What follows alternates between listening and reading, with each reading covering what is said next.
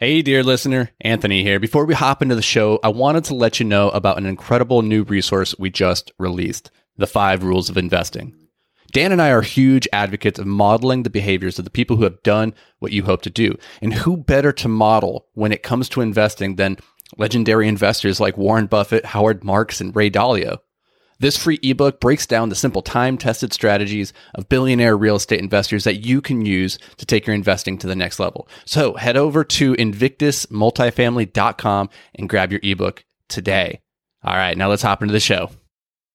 Hello, and welcome to the podcast. Uh, let's skip the fluff, get straight to the chuff.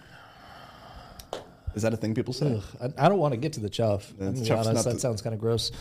I didn't know what to rhyme with Stick fluff. with meat and potatoes. I feel like you always say like so meat. cut the fluff, get to the meat. Yeah. That doesn't I'm ring hungry. off the, but doesn't ring off the, the tongue. It's like just kind of ugh. I'm interested. I'm trying to go where you're going. Where's the meat? I got no meat. All right. Well, what do Wait, we have? isn't that an do we have anything for the people? Where's the beef? Reed's over here bringing back late '90s uh, commercial references. Where's the beef? We should start, we should start this one over. Oh, this went downhill so quick. All right, let's try this again. Hello and welcome to the podcast. I am the Iron Man, and this is Dan, the Dire Man. Sure, dire. That's. I mean, that doesn't sound good. He that can be taken in many ways. Like you're the guy You're who's not always the right direction if you're dire. well. There's a chance you could. What if you're just come a man who goes around dying things?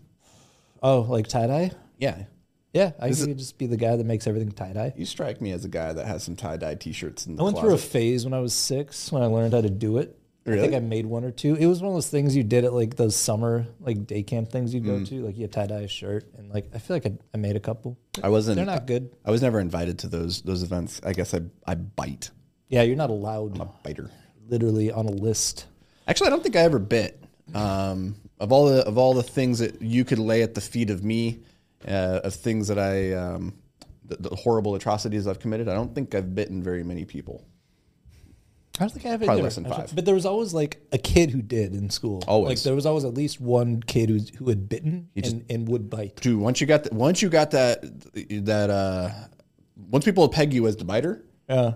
You got to lean into it. Same with eating boogers. I, when we were in Miami, Oh, Man, I watched a guy completely hammered walking by the pool. Liz and I were just watching him. He didn't even try to hide it, stumbling. I drunk, forgot that's even a thing that people. Straight up picked in the mouth. Didn't even try to be sneaky. Golly, I this was like, is the oh my worst God. podcast I've ever been on because now you have brought back terrible memories. I forgot that that's a thing people do. Yeah, it was usually the biter. I forgot biter people the put their fingers in their mouth. Period. I don't know. I don't Okay. know what. Well, Let's people, get to the point. welcome to the podcast. Don't eat your boogers. Let's talk about when you know that you should, when you're doing a value add, should you go DIY, which stands for do it yourself? Uh, I just learned that myself. Thanks. Um, or should you hire it out? How do you know when you should DIY versus hire it out? This is an interesting question because I, we were on, I was on an investor call a couple days ago with a guy who he bought this property, Lakeshore property, um, about a decade ago. His his goal was he was going to build a beautiful lake house there and then rent it out. And this was a decade ago. Sounds easy. This was a decade ago, and he's just now was getting around to building a seawall. When he first said build a seawall, I was like, "What's a seawall?" And I realized he meant like a wall to keep back the sea. And I was like, hmm. "Okay, so you're That still seems like an important part. very important part." But all that's to say is he was still very, very far away from having this house constructed. And Sounds like he's on like probably step one or two. Maybe, yeah, pretty much. Like step one, hold back the sea. Step two, lay foundation.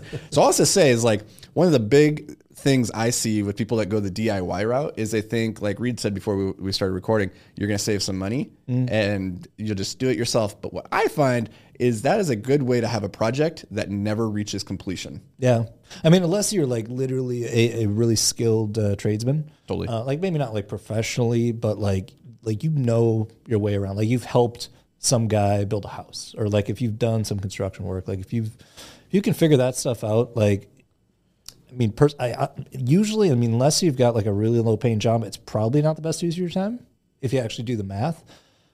But there is an argument to be made that that's a really great way to get started because it changes the risk profile. It's less capital out of your pocket. 100%. So Um, and I know a ton of guys who have done really well doing it that way. You just you're, you're not going to scale it. Uh, yeah, you're definitely gonna, not going to scale. You might you're going to learn some valuable skills that maybe can serve you in the future as you're hiring out to vendors and whatnot. But in my experience, there's only one demographic of people who should go the DIY route, hardcore, like in the beginning, and like you said, it's the tradesmen, or it's the people who just enjoy these types of projects. Like you were the type of guy or gal who is on your free time on the weekend building a shed in the back, or you're like, I'm going to put up a retaining wall.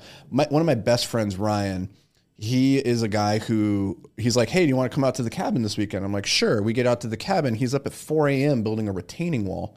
Like, what are you doing? And he's like, I thought you thought you were relaxing. He's like, no, this is my dirt therapy. Yeah. Like he just enjoys it. Oh yeah, and that's the other thing I was just thinking too. Like, uh, like maybe you don't really care about the economic outcome. Like you are just the type of guy who wants to take an ugly thing and make it beautiful. Yeah. Have at it. You know, Joe, the guy that we, uh, you know, he's on our board of directors um, unofficially. I uh, technically, He's- it's- I mean, he's actually in is. payroll He's now, on payroll. So Joe, who's on our, you know, he's been doing this for thirty plus years. We bought a bunch of buildings from him, and he's a good example of a guy who just takes, I think, a lot of personal pride in the process. He loves it. He loves Yeah. picking out the marble, and he loves like going through the whole process.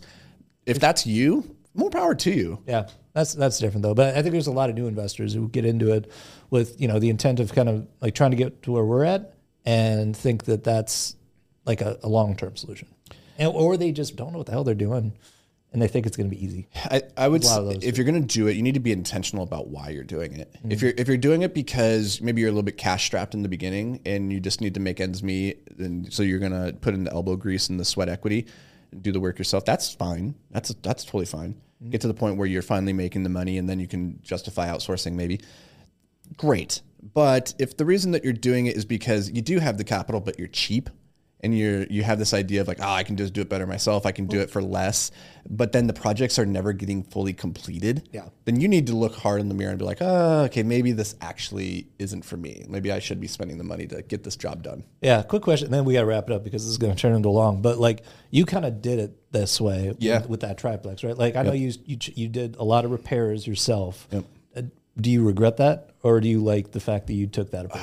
I hated every minute of it. It was, a lot, and honestly, if it wasn't for my partner Jamie, she she did a lot of the hard, heavy things and was the emotional support. yeah, she would be the one bringing all the skill sets. Totally. to these And projects. So I think it was good. Sounds like you just threw nails. I threw nails and they'd hit the ground and they'd ricochet. Sometimes they'd ricochet towards her. So then she thinks I'm throwing them at her, but I'm not. I'm I heard there was no ricochet. I heard it they ricocheted. So do I? I would not do it again. Yeah. A- And if Jamie wasn't there and I didn't have the confidence that like somebody on the team could could figure it out, then definitely no. I, I just I'm aware of my weaknesses. I'm not good with my hands. So you would never do it again. I never did it, and I have zero skills, so I know I should never do it. So The other thing I've learned is I always thought it would be cheaper, but in the end, it's it's almost never cheaper. Just even something like putting on a door it took me like three weeks, and you add up how much time it took to go back and keep like jimmy rigging it. I was like, I could have just paid somebody, and it would have been way faster. they and would have had it done in one hour, one trip. Yep. Yep. Just pay pay him. Pay, pay the people.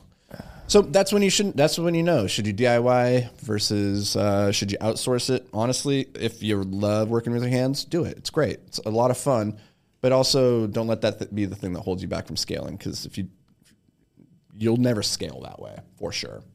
There's a glass ceiling there. So, sorry, this episode was very weird um, at the beginning, but thanks for sticking with it. I think we delivered a, a, a- the, the, the tiniest fraction of value possible. Felt like a smidge to me. Smidge? Yeah. Smidge is just a bigger, like slightly bigger than a, a, a nanometer, Uh, right? It's like a pinch. Like so, if you're gonna add some salt, Is a smidge bigger than a pinch? a little bit, Okay. but not much. Okay. well, hopefully you got a smidge of value, um, maybe even a pinch. And if not, then we're going to try again in the next episode. I guarantee we will show up.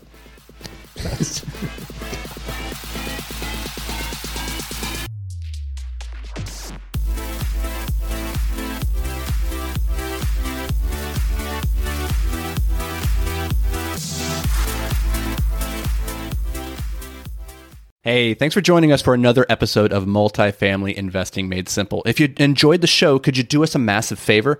Head over to iTunes and leave a five star rating and review. Your feedback, it means the world to us as it helps us grow and spread the word about multifamily investing. And don't forget, sharing is caring. So fire this episode over to any friends or family who you think could benefit from learning all about multifamily investing. Thanks, guys. We appreciate every single one of you, and we'll see you on the next show.